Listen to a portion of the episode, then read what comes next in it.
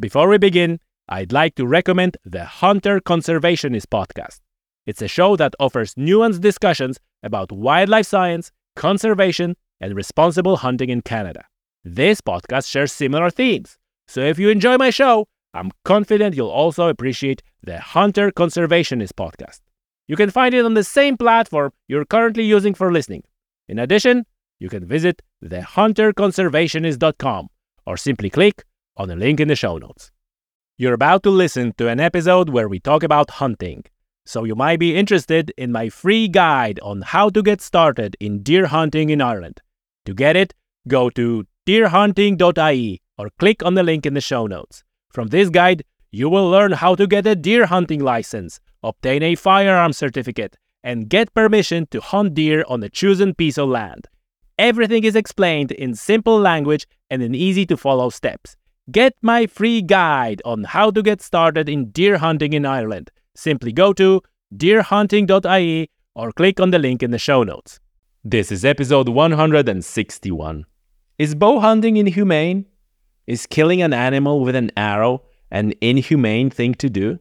Well, there's a lot of folks who insist the answer is yes.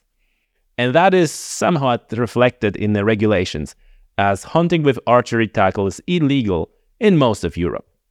And I am not surprised if those opinions are expressed by, let's say, a veterinary professional with particular interest in animal welfare, who on top of that had very little, if none, experience and exposure to bow hunting. But when those opinions are expressed by hunters, I'm almost bothered, especially that those hunters had also no exposure, no real world exposure to bow hunting. And in the second part of this podcast, you will hear a story about a hardcore old European hunter who changed his mind about bow hunting once he took part and participated in a hunt with archery tackle. So that's in the second part of this uh, podcast. But I think it is my role here in this podcast to bringing you different opinions, different points of view, and this is uh, probably third or fourth episode where we're going to talk about bow hunting. So today we are joined by an expert bow hunter, Jim Clark. Jim hunts with archery tackle close to four decades. He hunts with a compound bow, with a recurve bow. He hunted with a crossbow, and obviously he hunted with a rifle. So his opinions and his views, I think, are very well thought out and he has a wealth of experience and he's sharing that with us today. And as usual in those episodes, I'll, I'll push him a little bit, asking him questions about hunting with archery tackle and bow hunting that might be uncomfortable. And uh, yeah, you, you got to hear his answers. Um, in the episode, we also discuss the development and progress in um, technology of archery tackle and how this might or might not impact the humaneness of an endeavor. Uh, and also, Jim will share some of his hunting stories. So, overall, that was a very enjoyable episode to record. And I hope you will learn a thing or two about bow hunting and hunting with archery tackle. And just to be clear, if you are against bow hunting or you think it is an inhumane thing to do, I'm not expecting you to change your mind after listening to this episode, but maybe, just maybe, on the surface of your strong opinion, little crack appears. And if that happens, my job is done. This is what we do in this podcast. We discuss issues related to environment and human wildlife interactions that are sometimes controversial, maybe not clear cut. And the role of the podcast is to present different angles and different opinions on those aspects. So this is one of those episodes. And as always, before I let you enjoy this episode of the podcast, just a reminder that if you're interested in the subjects we're discussing here and you want to dive deeper in those subjects, you should subscribe to my newsletter. This called Conservation and Science Newsletter. The link is obviously in the description of the show. And that newsletter comes together with podcast episodes and it usually contains some other reading and other materials that will allow you to dive deeper into the subjects we discuss on the podcast. And also, you'll get the notifications there about live events, whether uh, events where I'm speaking live or maybe I'm just attending, participating. So, if it's something that interests you, you can join the event, you can go to the event, and if you see me there, uh, come up and say hello. So uh, that's it for the introduction. And so now, ladies and gentlemen, Jim Clark and hunting with archery tackle.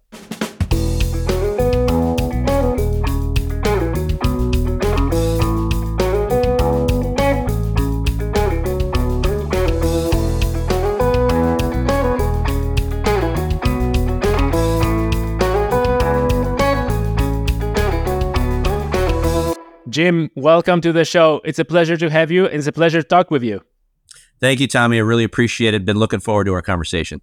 Yes, and as uh, listeners of this podcast know, and as you already know as well, I um, I'm really keen uh, to talk about bow hunting anytime I can because bow hunting is just not a thing in Europe, and I I hope that maybe if there's gonna be like one or two people who starts, you know, um, pushing right buttons to get the bow hunting going in Europe in in the to the greater extent because there are some places in France. I think that in Spain there are some provinces where you can bow hunt, but in general you cannot bow hunting. Where I am in Ireland, it's a no no.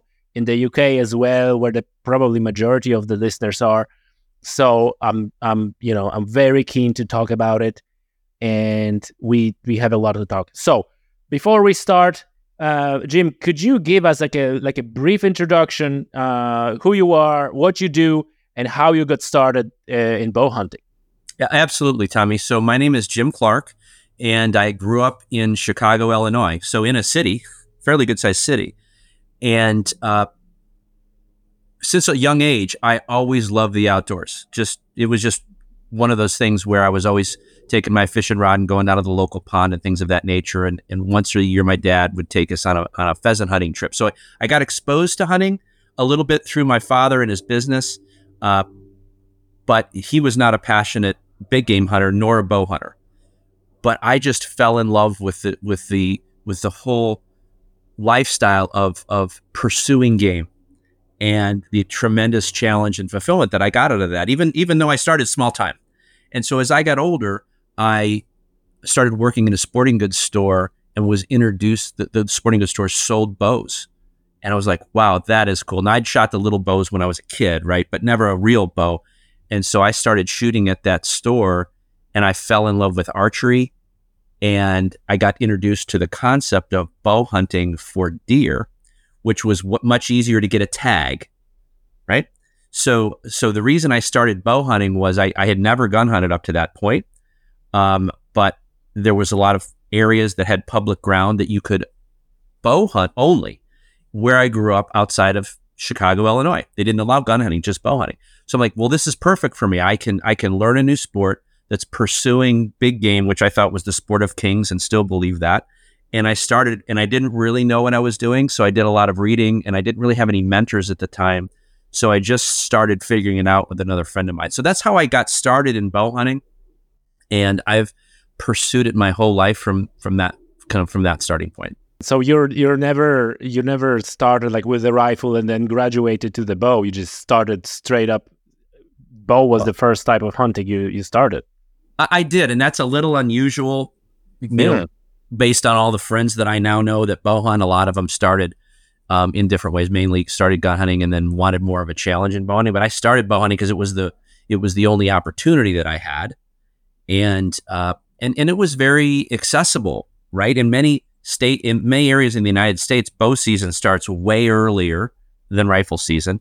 It's three, in some cases, four months long, whereas rifle season or even uh, primitive weapon season is very short. So it opened up a lot of opportunity over uh, with longer seasons, and created a great challenge, right? Because bow hunting is certainly very challenging, particularly with the the uh, uh, the, the equipment that we had 35 years ago when I started. Uh, but I but I but I fell in love with it, and since then I've done more gun hunting and so on. But I've shot and harvested many more animals with a bow than a gun. What is for you the main difference between bow hunting and hunting with a rifle? If I was to boil it down to a, to a word, it was it's intimacy, meaning the ability to be very intimate with the animal because they're very close. The requirement to get very intimate about your knowledge of their movements, where they bed, where they feed. You know, you, you have to really study the movements of the animals to put yourself in position between where they are and where they're going. Whereas with a rifle, you can sit on an opposite hillside and know a general area that's good for for deer or elk or whatever it may be, uh, and see animals in a distance. And today, shoot them at 600 yards. So that has its own challenge and own fulfillment. I'm not knocking that, but I love the intimacy of bow hunting. Is there is there going like a uh, a little bit of a rivalry between the bow hunters and and and rifle hunters? It's a it's an interesting question. I would say uh, there is a bit, but um, rifle hunters know they have a tremendous advantage, right? But their seasons are typically late in the season. Uh, after the rut in most states is when you can gun hunt. So the rifle hunters are sometimes are a little bit uh, miffed that the archery guys get to hunt during the peak of, of the mating season of the rut, which is when the animals are most vulnerable. So there's a little bit of that. Um, but bow hunters have the added challenge. So, so in my years of experience, I've never run into like a real rift between gun and bow. Uh, at least in the circles I travel, I know it exists, but I haven't haven't really run into that. Uh, I respect rifle hunters, uh, and I feel like they they respect what what I do as a bow hunter. Um, but I have heard stories of, of of friction there for sure. But I don't really see a need for it. We're all there to enjoy the same thing. We just do it in our own way. Yeah, and, and I and I think that also kind of like a uh, separation of seasons is uh, you know helping that you because I presume it it it wouldn't work if the season like is there uh, maybe that's a question. Is there situations that you can hunt the animals both with the rifle or with the bow? There is. In most in most states in the US you can legally hunt deer during gun season with a bow. Okay. Provided you're following all the regulations of a gun hunter. So if they require blaze orange, you have to be wearing blaze orange. If they require an extra tag, you have to have that extra tag. But you can l- legally bow hunt during gun season. Uh, now that has has its obvious disadvantages. However, but if you're on private ground that you have exclusive rights to hunt and there's guys gun hunting all around, and you want to have it harvest an animal with a bow, that's actually not a bad time because they're a lot of times moving those animals onto your property. that's true. That's so, true. That's so yeah, i I've, I've done, I've done, and I've done some of that, and it can be effective. Okay, okay. Yeah, I was just thinking about the, you know, the safety measures because you need to get so much closer to the animal. And uh, you know, I can I can almost imagine you're just uh, you know, trying uh, to, to take a shot at the animal and then someone 200 yards, boom! it can happen. Shoots the animal. It can happen. And you mentioned safety. That's paramount. Like when you're bow hunting during gun season, you have to uh, be very aware. And yet, in, in most states, you're, I would always wear blaze orange during gun season, full stop, whether it's required or not. Absolutely. Because of that safety reason. Yeah. Yeah. Before we uh, jump into a little bit further into the details of bow hunting, uh, I got to ask you also about crossbow, so that it, that counts as a archery equipment. Yes, and yeah, the, the probably you you can elaborate now whether there's a separate season for um for a crossbow. Probably depends on the state, or is it like archery equipment is all encompassing? Uh, you know, so if you if you could give us a little bit of a um, insight on this, uh, keeping in mind that you know most of the listeners of this podcast never hunted with a bow, never hunted with a crossbow, and might not even be fully aware of what are the differences uh, in effectiveness and so on. Okay, great. It's a really interesting question, and that is a hot button in many in many circles. But just to boil it down, when you're shooting a bow, whether it's a traditional recurve longbow, where you don't have a sight on it and a release, or you're shooting a compound bow, which often has a sight and a release, so it's a little bit easier to be accurate at a distance you still have limitations relative to the, you still have to draw the bow back, hold it back, keep it on target, and make a clean release uh, with an unmagnified uh, sight pin if you're cutting with a compound bow. So there are limits to you know the, the, the range and accuracy and so on.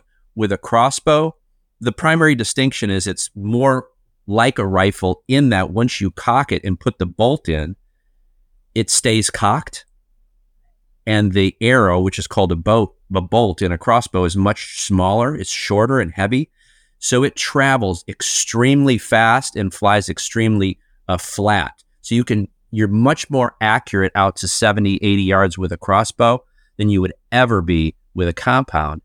And when you get the animal in close, you don't have to draw back the crossbow. It's already cocked like a rifle. So you just point and shoot, and you can put a scope on a crossbow. So it's a crossbow is has I think more similarities to a rifle than it does a bow relative to the advantages you obtain by always having it cocked and ready to shoot. It has a safety on it, and you can put a scope on it.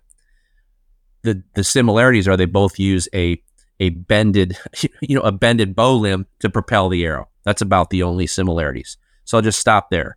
From a just the different standpoint, does that make sense? Yeah, yeah, absolutely. And and obviously because of that, also the range you can shoot an animal is way uh, longer or higher, or you can you can shoot an animal for a greater distance with a crossbow, I presume.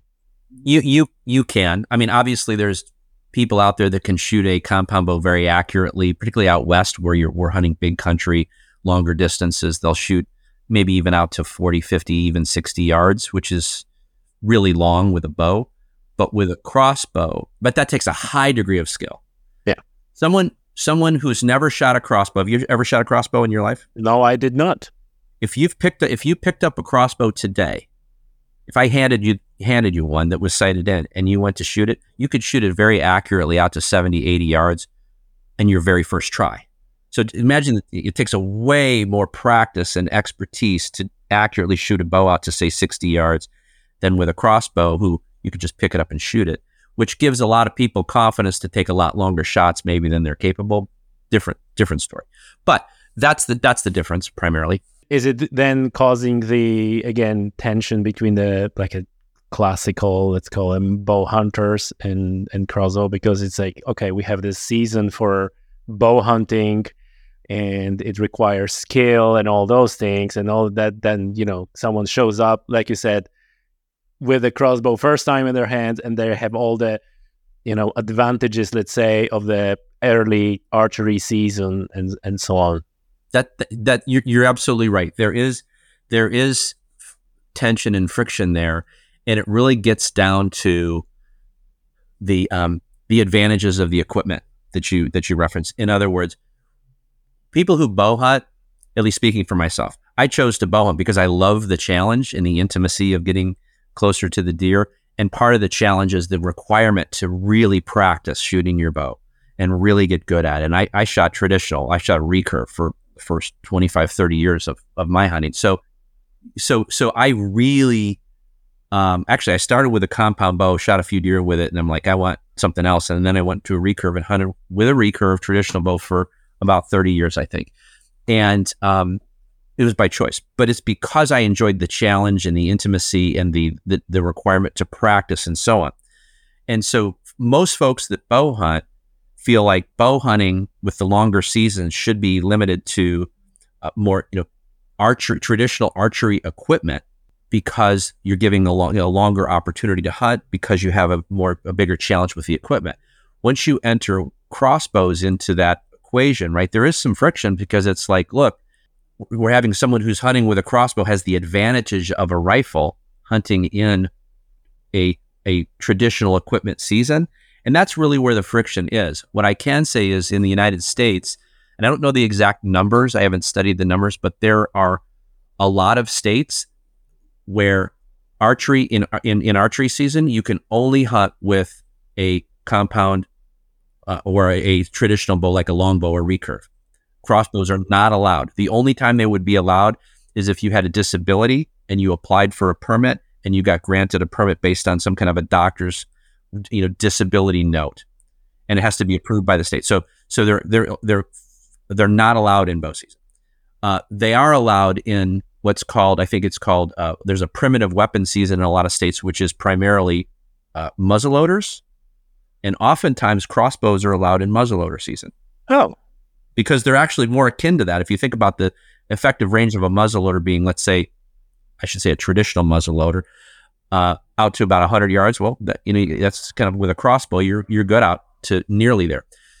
So in other states, for example, Ohio or Kansas, crossbows are allowed in bow season as a traditional weapon. And there is some friction there because of what I mentioned earlier. It's like, hey, you're, you're, you're coming in and you're not having to, you're not being held to the same standard of scouting and getting close to the animal and practicing and so on and so forth. You can come in and shoot a deer at 50, 60 yards with a crossbow uh, fairly easily. And so that's the distinction. And there is some friction there. And it's state by state, it's been a battle between the traditional archers and the guys that oftentimes the manufacturers that want it legalized in the state because they're going to sell a lot more crossbows if it's legal during bow season. You know the economics of that. So, of course, that's where the tension. That's where the tension is. Yeah. Okay. Thanks for for laying that out for us, Jim. Um, and you mentioned like an interesting thing that I that I want one more in the in kind of like an equipment uh, front, and this is something we mentioned uh, briefly before we started recording this podcast. Mm-hmm. Is that there's a t- traditional equipment, um, skill required, uh, traditional bow, compound bow, but then when you look at the compound bow, well, it's nothing but traditional. You have a you know space age materials and you have a preci- precision machining and 3d printing and all the technology I would I would argue that even if I go and buy a new rifle like a Tikka or whatever new rifle decent rifle it's actually technologically very old and obsolete compared to when I go and buy a new compound bow which is all the latest. Is so i'm curious like what's your what's your view what's your comments maybe on this? Because this is this is one of the things that i often hear like oh this is like traditional like uh no traditional at all. Yes it's uh having shot both compounds and uh traditional recurves and, and shot animals with both uh i have mixed feelings on it with respect to a a traditional bow recurve a longbow, when you pull a 65 pound bow back, you're holding 65 pounds. So you can't hold it for long, right? You got to pull back and shoot, and you're shooting instinctively, meaning no sights. Uh, when you are with a compound, of course, the, we talked about the advantage of being you, you pull it back and, and, there's a release. So if you're pulling back 65, maybe you're only holding 30, 35 at full draw. So you can hold it for longer, let the animal get close. Right? And then you have a, oftentimes a trigger release. So you can hold it. And when you release, you're not you know relying on your fingers doing the work. You're just pulling a trigger, so you get a good clean release more frequently. So those advances are are are are, are normal and have you know evolved. And it, on the one hand, you know, I'm in favor of anything that helps people make a clean, humane kill shot. Like to me, that's the most important thing: respecting the animal and making a good, clean, humane shot. And so things like sight pins and releases on a compound bow enable the average hunter to more accurately place a shot on an animal and have a humane kill. So there so having said that, when you start getting to advancements like um, uh, bow sights that have uh, magnification or bow sights that have lighted pins and magnification uh, and the ability to turn a dial to adjust to you know 27 yards or 36 yards or bow sights that have integrated rangefinders in them yeah, I heard that. That's the that's the latest, right? With the bow, bow sight with the rangefinder. Okay, so there you go. So so then then you say, well, wow, those really make it much easier for someone to effectively range an animal, dial in their sight, and make a clean shot at further distances. Jim, how do you feel about that? Well, again, I, I just said anything that helps an archer make a clean, humane shot more consistently is a good thing. But and those elements I just discussed, those advancements certainly do that, right? Yeah. But at what point does the advancement in technology start to reduce the level of challenge that's required to bow hunt uh, and bring in a lot of folks into the sport that just want to have it?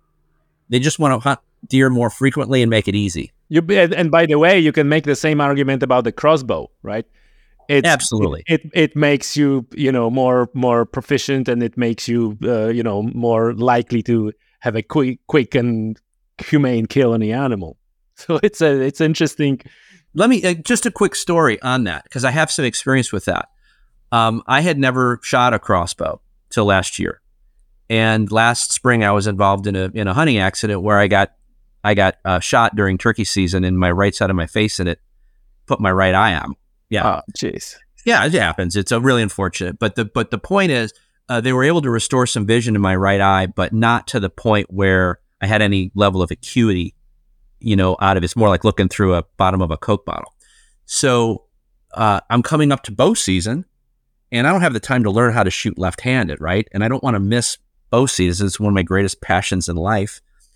Uh, and I'm really conflicted. I'm like, well, am I gonna, and we were going to Kansas. I'm like, am I just going to go to Kansas um, and hunt with my brother-in-law, just hang out with him, or am I going to hunt? But I can't bow hunt. I can't shoot righty, but I can't learn left-handed and be accurate enough in the next six weeks. So I'm in that conundrum. How do I get accurate and make a good, humane, clean kill? And so I ended up borrowing a crossbow. Now, borrowing a weapon goes against my grain generally for hunting, right? Like you got to get a, you know, you got to get a, a weapon, you got to get proficient at it. But I felt like if I could be proficient at it and limit my range, I could still enjoy the con, you know, go enjoy my bow hunt, right? So went to Kansas, had a had a had a borrowed bow. I shot it a couple of days beforehand, and when I shot it righty, it was iffy because of my vision. So I had to shoot it lefty because my left eye is was is better. And I got to where I could just nail a target at 30 yards with a crossbow. Like I'm talking like this in two days. I maybe shot 30 arrows, 30 bolts, and I am just absolutely knocking the you know the center out of the target. So I'm like, I'm comfortable, you know, out to, and I shot it out to 50. I'm like, I'm comfortable out to 50, but I'm I've never shot a deer with my bow in all the years over 25 yards. Gee. And all the deer I shot, probably 45, 50 deer, never shot one over 25 yards because I like to get them in close. So the moral of the story is I go out hunting and uh, we're three days into the hunt and I have an opportunity to shoot a really nice buck and I can't get him any closer than 50 yards. And he's out in the middle of a field and it's in the wide open and he's with a doe. He's very, he's distracted. It's the perfect situation. I can't get him any closer. I've tried, I've rattled. He's not getting any closer. He's going to move off. And I ranged him and he was 50. And I shot him left handed, offhand, I had no rest, just shot left handed, 50 yards, shot him right in the heart. He went 50 yards and died. And and I was shocked. But I felt so confident making that shot because when I put that that weapon on him, and it was a scoped crossbow, four I think it was a two power scope maybe. Uh, I put it right on his breadbasket. I pulled the trigger. I just knew I was going to make a clean shot. So I didn't violate any any of my, you know, ethos, if you will, that way. But after that hunt, I was reflecting on the fact that how easy was that for me to have never shot a crossbow and then just picked it up a few days before. And I went out during bow season and I shot a deer that I would not have shot with my re- with my normal equipment. And I shot him at 50 yards. Yes, I made a good cle- kill. It, what it did was it, it it actually emphasized the primary beef I have with allowing crossbows during bow season, and I did it, and I did it legally, and and it, and it enabled me to hunt, and because I had this disability, right, and I and I enjoyed it for all that it was, but it really highlights the advantage of a crossbow. That's a great story, Jim. That's a that's a great story. Congratulations on the buck. So- yeah, it was interesting. I never in my life thought I'd shoot a deer with a crossbow ever. Yeah. and I did, and I it, I took nothing away from the animal. I loved the experience. I enjoyed it, but it really gave me a lot to reflect on. Honestly, Yeah, yeah, yeah, for sure, for sure. And that's a that's a that's a great story.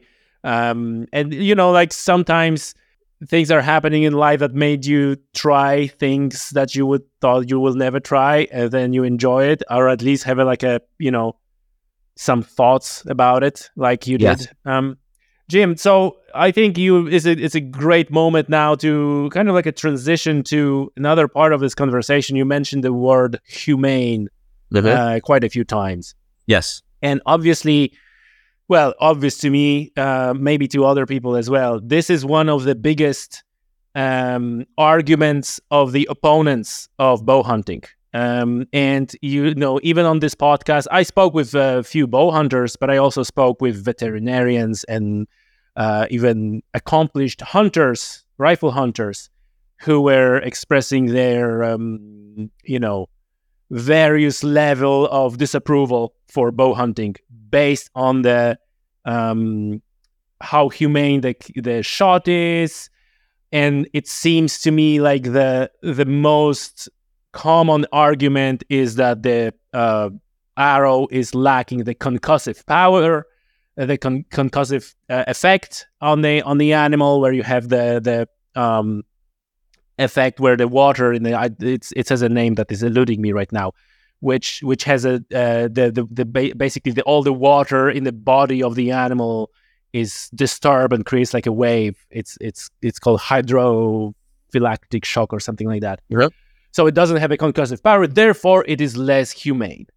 And I, you know, I think, and this that was also confirmed by many people who says like, well, why, you know, why in uh, causing that concussion to the animal? How come you, you come to the conclusion that this is somehow more humane?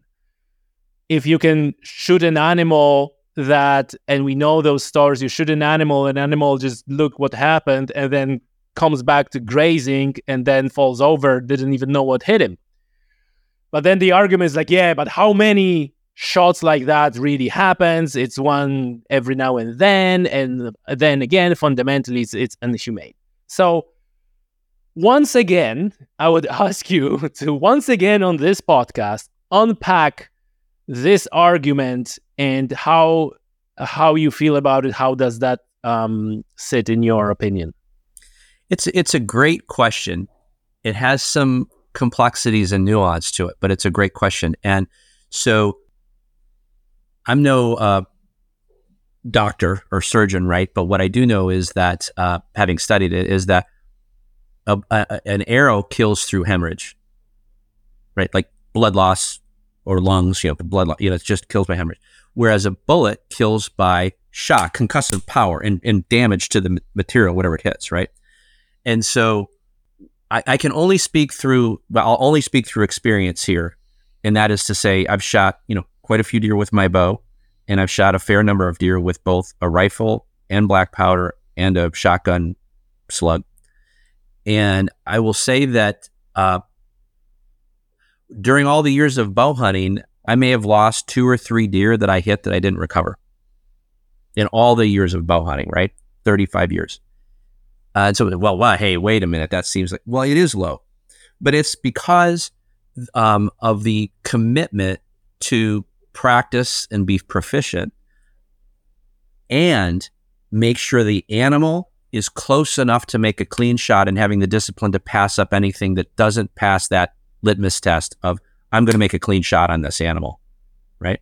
So I've had to pass up some really nice animals at 35, 40 yards with my recurve. I just not going to shoot them. Right uh, because I thought I probably would have wounded him, and I probably would have at that distance with a recurve.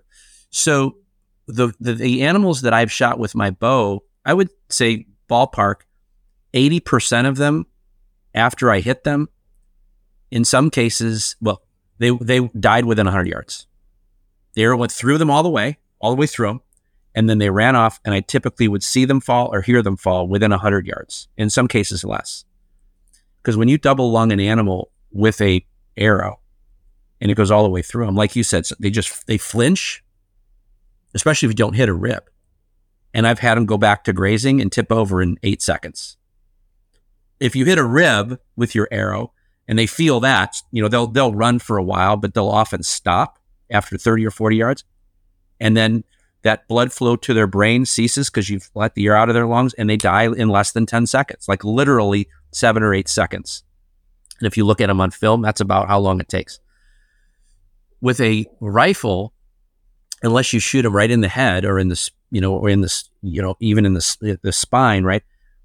The animals I've shot with a rifle have, uh, some of them have tipped over right where I shot them, but oftentimes you hit them and they run, even if they're hit well, because what kills them is that shock and ultimately that blood loss. But Um, I would say that I don't have any evidence, personal evidence, that would suggest that that killing him with a rifle is more humane than taking an animal with a bow, because that just hasn't been my experience. And when an animal is shot with a bow, oftentimes it's not that concussive bang, you know, that hits them and that bullet expands and explodes inside them. It just goes through. It must. It feels like a, you know, fly prick sometimes, right? Because they don't get spooked and all wild eyed and run off. They'll run off 30, 40, 50 yards and stop and then fall over. So, anyway, I know that's it's a big topic out there, but in my experience, that just hasn't been the case. If you apply the discipline to make a clean shot and don't take those marginal shots. And that's where the problem is. Guys pushing that envelope and they wound a lot more deer, and that is a problem. I'm just calling that out. Yeah. No, and and and you're right because this is like the next argument that follows closely by, right? And just to finish off on the on the concussive power versus versus just just uh, you know sharp arrows cutting through the animal. I you know like I feel like if I if I were a deer and had to choose, I would I would always choose to be shot by the bow by the arrow because like I don't I just I don't see the argument of the concussive power making it more humane. If the time it takes is roughly the same, you're actually saving the animal this extra concussive power and the, you know, sound of the gunshot and all these things. So that's that's just my my comment on it. So let's talk about the difficulty because like you said this is an, another argument that cl- comes next that oh the guys are pushing the envelope they're they're taking the shots that they have no business taking. My view on this is that, well, there are people who are taking shots with a rifle that they have no business taking. Yes. So uh, it, it, that argument actually doesn't cut to me too much. But you know, who am I? I'm I live in a country that prohibits bow hunting. I never bow hunt, so that's why I have you on the podcast to talk about these these things. But the argument then is that because of such a high degree of skill required, bow hunters are putting a lot of effort into training, into honing their skill, into shooting arrows. Then compared to the rifle hunters, who I know people who are just you know they they they never on the range they just shooting on the animals because it's so easy you're just putting in a crosshair and bang and then when they miss they go on the range to zero the scope because oh I'm just I just missed uh, just missed the stug. And so then the level of training, you know, so in my head is like you are equally likely to take a shot that you shouldn't be able to you shouldn't be taking if you're, you know, this kind of person. But the bow hunter by definition at least should be way more skilled and trained because of a difficulty of it. Now, this is my, you know, borrowed opinions and what I think. I want to hear your opinion. Is is is is there any truth to that? Is there are there any caveats to that? What I said. I think it's a it's a fair it's a fair observation from from your perspective. In that, uh, knowing you know over the years hundreds of bow hunters and many many gun hunters, um, most of the bow hunters I know, Tommy, are are are, are very committed to the sport, right? Because you know they enjoy archery, they shoot 3D shoots, you know that they're that they around the area that they live in, the three dimensional targets where they're set up at different ranges to test their skill, um, you know, estimate ranges and shoot and score. Um, and they're out here out west where I live in Oregon now. There's they they train physically cardio because there's big hills, right? Big mountains out here. And so they know they're going to have to be physically fit and to be able to execute a shot. So they're very committed uh, to the sport. Um, and therefore, they really work on their proficiency with their weapon.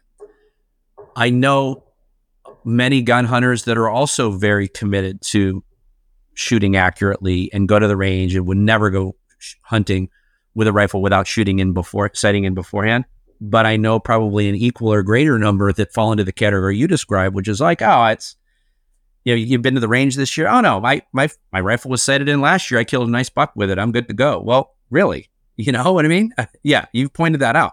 And so they go out and they miss. And I've had guys go, oh, go to the range and it's you know up up a foot off and they miss. or worse, wound an animal because they didn't feel they needed to take the time because of the proficiency of a firearm. So I think what you characterize is reasonably true, but but in, with any sport, especially blood sports that we're talking about here, just to be you know candid, uh, there are folks that that endeavor to do it correctly and are really respectful about the animal and the sport and so on. And there are some smaller proportion that want to take the easy route, are willing to chance a long shot at an animal, even if they wound it, in the event that they might take it. Uh, you know, doing things that they shouldn't do. Um, and I think that that exists in any sport. But when you're talking about shooting animals, I think it's uh, it's really unfortunate that that can be the case. And the easier you make it, the, in my opinion, the more it invites casual, less committed folks. And that gets right back to the conversation we had on crossbows and anything that makes it easy invites more people not willing to necessarily put the time in to say, oh, if it's that easy, I'll give it a try. And that to me is is that rubs me the wrong way. Yeah. They're more focused on the outcome rather than on the process. Nailed it. You just nailed it. That's right. What about the wounding rates? Wounding rates are higher with the bow. I think there's no no questions about it. Or are they? Well, it's all about shot placement, right? And so the opportunity to wound an animal with a bow is definitely there because just the angle of the animal, right? Like if it's dead broadside and you shoot it right in the you know right behind the front leg, you'll take out both lungs. But if that animal's quartering to you, even slightly, 15 degrees, same shot, you might hit one lung and miss the second lung, right? That animal, a one lung hit animal, can run hundreds of yards, right? And so you can wound them. Um, and but but most are fatally wounded, right? Like most are fatally wounded. So that's where skills of tracking, understanding animal behavior, where they where they typically go, and their behavior after they're mortally wounded is really important.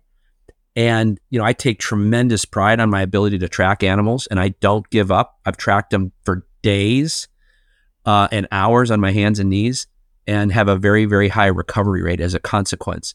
I don't give up if I don't see specks of blood. Like I'm following tracks, turned over leaves. I'm following directionally where I believe they're going to go. I understand my property. I know where they would likely to go if they were one lunged and they were hit and they're going to go downhill. They're going to go toward water and they're going to go in thick cover. And I, I look there.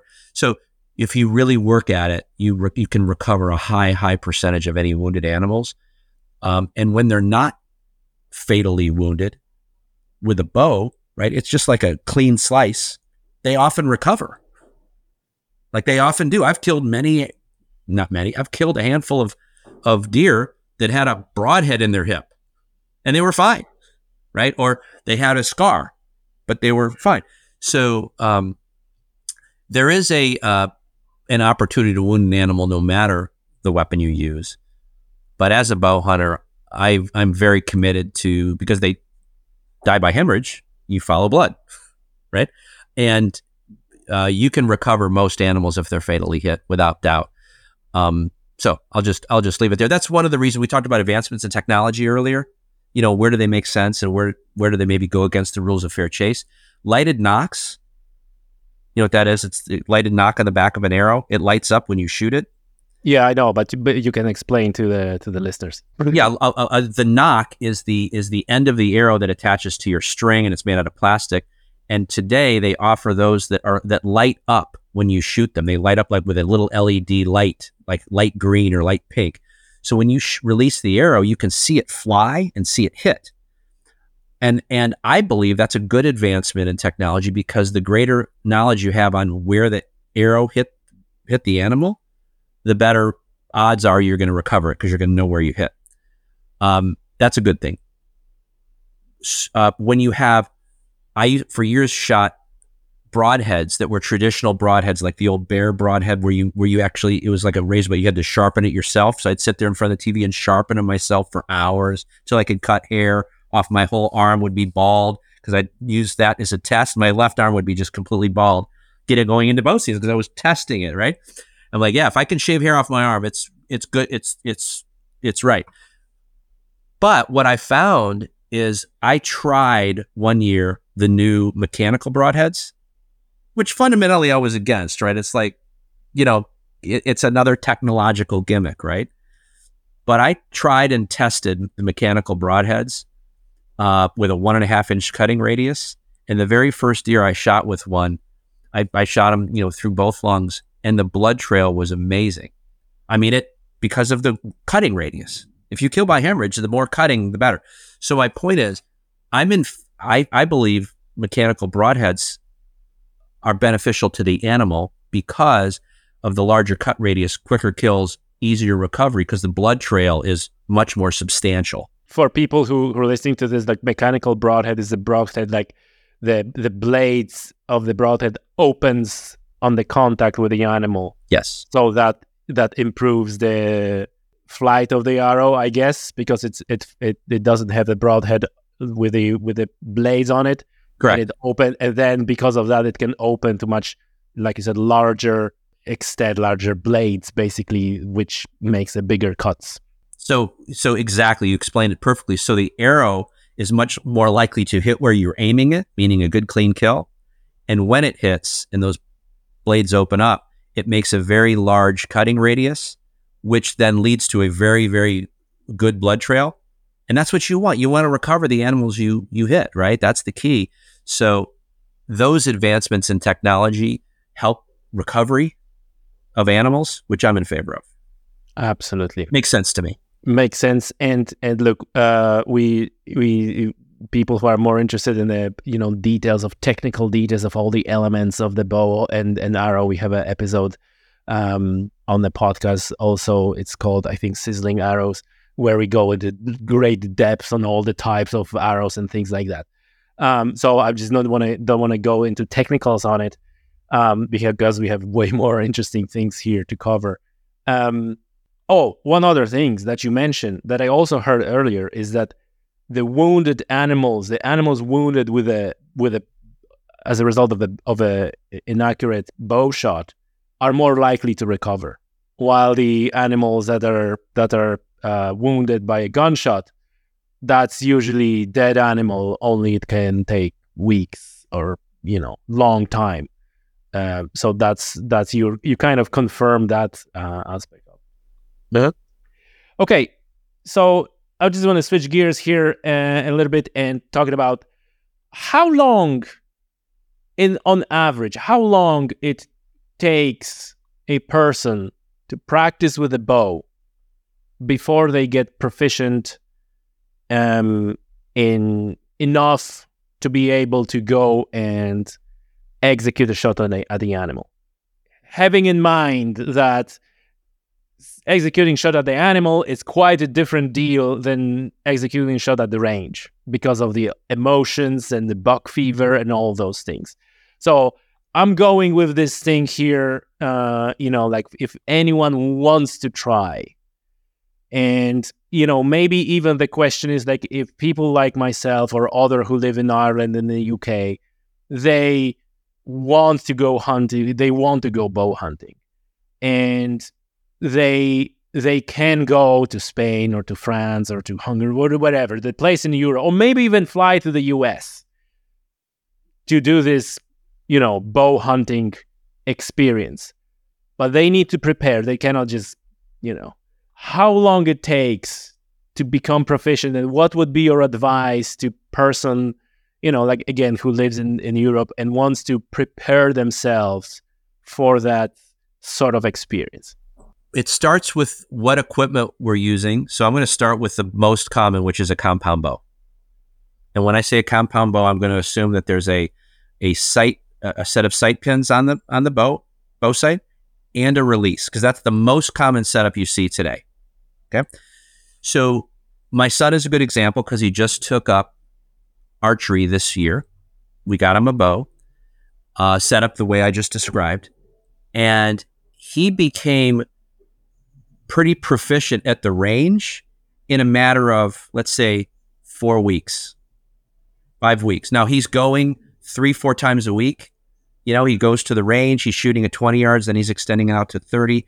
But he's really, fo- I told him just focus on your form, you know, meaning your release, nice and smooth, no jerky, you know, just nice and smooth. Focus on the fundamentals. And you know, in in four to six weeks, in when he, last he came up here, he was shooting a very tight group at 30 yards, meaning a tight. When I say a tight group, I'm talking about less than three inches. Okay, like that big. So that's good. That's pretty impressive. And uh, now the question is becomes, well, is he proficient enough to hunt at that point? No. And, and however, he's proficient enough to shoot accurately at a range. Then so that's let's call that six weeks. I think that's reasonable. You know, a couple days a week, three days a week for six weeks, you can be pretty proficient with today's. It, sh- it should be expressed with with the hours on the range, right? Because like six weeks, yeah, but three times a week for six yeah. weeks. Yeah, I mean, literally, I mean, if you shoot two or three times a week, but you're shooting about you know seventy five arrows a time, right? Uh, and you do that over a period of six weeks, the equipment is so good these days, you can get proficient at the range. Okay. So, in terms of elapsed time, I don't know how many hours that is, but it's not an inordinate amount of hours, right? It's reasonable. The next step before you would ever go hunting is you need to go out and shoot 3D targets at different angles at unknown distances. That's the next step. So, right? Because when you know I'm shooting 20 yards, 30 yards, 40 yards, even if you're shooting deer targets at an archery range, everything is controlled. Everything, you know the distance. The next step is to go shoot a 3D range where you're shooting at three dimensional targets of, of deer or wild boar or elk or whatever they have as the targets. And you're shooting at different distances. So you might be shooting at 18 yards, 27 yards, 36 yards, whatever it is. And uh, you have to determine do you want to use a rangefinder or do you want to estimate sight without a rangefinder. For all my years of hunting, I just I was able to estimate yardages without that. But uh, but I would recommend having a rangefinder to know. Right? There's nothing wrong with that because again, good clean kill. So if you spend another, let's say, four to six weeks elapsed time or whatever time you can spend uh, shooting three dimensional targets, unknown ranges at more realistic angles, like you would in the field, that's the next step.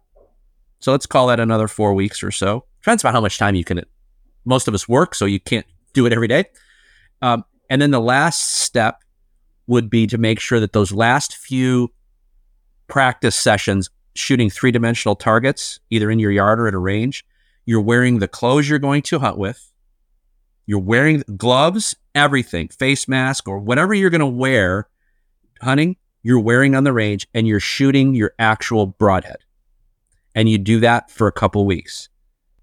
Those are the th- phases. So if you think about that, you say, you know what, in you know, in, in four or five months over the period of a spring summer, could you be starting from zero? Could you be prepared and equipped if you put that time in to go hunting confidently and make a humane kill on a big game animal with a bow?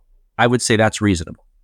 Oh, might, I might say that that was um, that was shorter period of time than I thought, but again, it's very compressed effort because it's like a constant going, going, going. But so in other words, like if you're if someone would like to go um, for you know bow hunting experience trip uh, next year, if they start today, then by that time next year they should be more than able to, to go and execute humane shot at the animal. That's correct and and uh, you know, as a non-resident, I believe you can apply for uh, deer permits in the United States. Yeah, uh, I mean, like you know, it's one of those things. If you want, you can do it. Uh, it's it's just I think very unfortunate that that we can't do it where we live. You know, like I I came into hunt and regular listeners of this podcast know this story. I said it many times that you know I came to hunting very late in my life. I was in the early forties, late late thirties for sure less than a decade. And and, and I, I was an angler and I wanted bow hunting. You know, obviously American sh- shows and the TV is like, oh, I, I'm gonna. I felt like I'm ready to graduate to hunting from fishing, and I want to go bow hunting because it was like so natural and like more like a fishing rod. You know, you have like a bendy and the element, and then you have a like a line and, and all these things. And they're like, ah, no, illegal. And I didn't even want to go into whole effort of getting like a firearm permit and all those things. And it turns out like, no, I have no choice. I had to do this. But this bow hunting thing, other than, you know, talking about it and educating people through the podcast, uh, it is in the back of my head. Uh, I, I would definitely like to uh, like to try it. Um, to wrap this up, uh, Jim, what would be like a foolproof advice for you, arguments for people who are looking favorably at bow hunting and they find themselves um, in, a, in the uh, companion of other hunters, rifle hunters who are, you know, usually don't have any experience with bow hunting. And discussion starts about like, oh, you know, this is inhumane and should like, what would be your like a foolproof advice how to conduct that conversation and and uh, give the give the fair representation of bow hunting?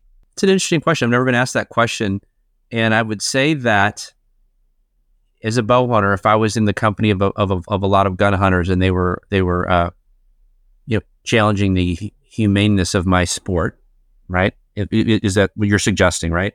Yeah. Um, my response would be that no matter the weapon you choose to use, there are certain standards that that you have to, and certain level of, of skills and commitment you have to put forth to ensure a humane kill. Whether it's a rifle, or a bow, or a crossbow, or a muzzleloader, there is a certain level of, of, of commitment you have to make to become proficient and, and discipline you have to apply on what shot you will and won't take. And what I can say for myself and other bow hunters that I know that are as committed as I am is that we make quick, humane kills at a high, high rate, 95 plus percent of the time. Right. And another stat I would say is I've only missed two or three deer in my entire life, missed it completely because I just don't take long shots. I told you 25 yards. I'm not going to miss a deer at 25 yards. Uh, the ones that I did, did miss went down a hill and went shot over their back. So I don't miss many. I know a lot of rifle hunters that have missed a lot of deer. Why? Because they're taking shots that they shouldn't take, running animals, distances that they shouldn't. They're just taking a pot shot, right? So my sport is any not any more more or less humane than your method if we apply the same level of commitment to knowing our weapon and understanding its limits and being disciplined about what shot we take. So let's let's go grab a beer. That would be my response. It's a great response and you know like this is like funny things that for example some hunters in Europe like in Germany and France they they think like oh bow hunting is inhumane but then they they shooting at running animals. It's like uh, how that is humane. Like if bow hunting is inhumane and you're just shooting like a running deer and running right, but that's that's a, a completely separate uh, conversation.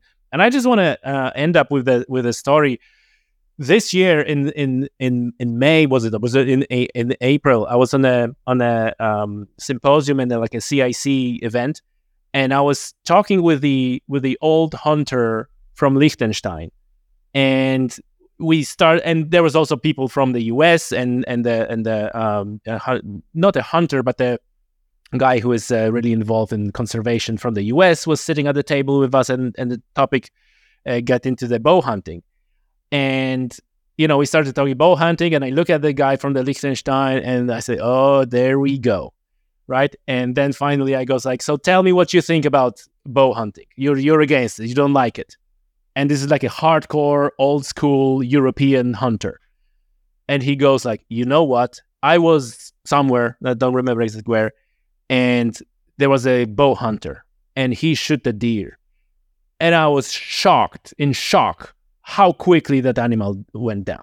So I am not against bow hunting. I'm I'm fine with bow hunting. And I was like, yes, it's probably the first time I hear like a old school European rifle hunter who actually says like it's great. Like the animal like because he thought that you know animals hit by an arrow would be running but like, whatever happens. And he was he was shocked. He couldn't believe how quickly that animal just just expired and that was it. So that's uh kind of like a confirmation and and and maybe that is that once you see something and once you try it once you experience that firsthand then you are in a much better position to you know offer opinions rather than just borrow an opinion and just repeat it without even you know experiencing um, anything yourself. Jim uh, it's been great pleasure talking with you. I'm just wondering do you have any any words of wisdom to all the hunters and otherwise who are listening to this podcast? I do. I do. As i was thinking about where you started and your listeners, most of them don't have an opportunity to bow hunt because of where they live and the restrictions. And uh, I was thinking that what I wish and hope for all of your listeners who truly love the sport of hunting, I wish and hope that they all have an opportunity to bow hunt in their in their hunting lifetimes and they and they make the commitment to do so because the level of intimacy and adrenaline and the feeling that you get when you get that close to an animal and harvest it on its terms and you had to fool it and, and, and make a good, clean shot is a level of adrenaline and intimacy that I've never got in all the years that I've gun hunted. And I've certainly had, you know, I've certainly taken many animals with my rifle, which I enjoy as well. It's just a completely different feel. And I hope that you and your listeners who are have the interest have that make that opportunity for themselves happen. Absolutely. Thanks very much, Jim. Okay, my pleasure. Good talking to you. Thank you for listening. If you enjoyed the podcast, please leave me 5-star rating on Spotify or Apple Podcast. This is great help for me and for the podcast. And while you're already there, don't forget to subscribe to my newsletter. The link is in the description of the show.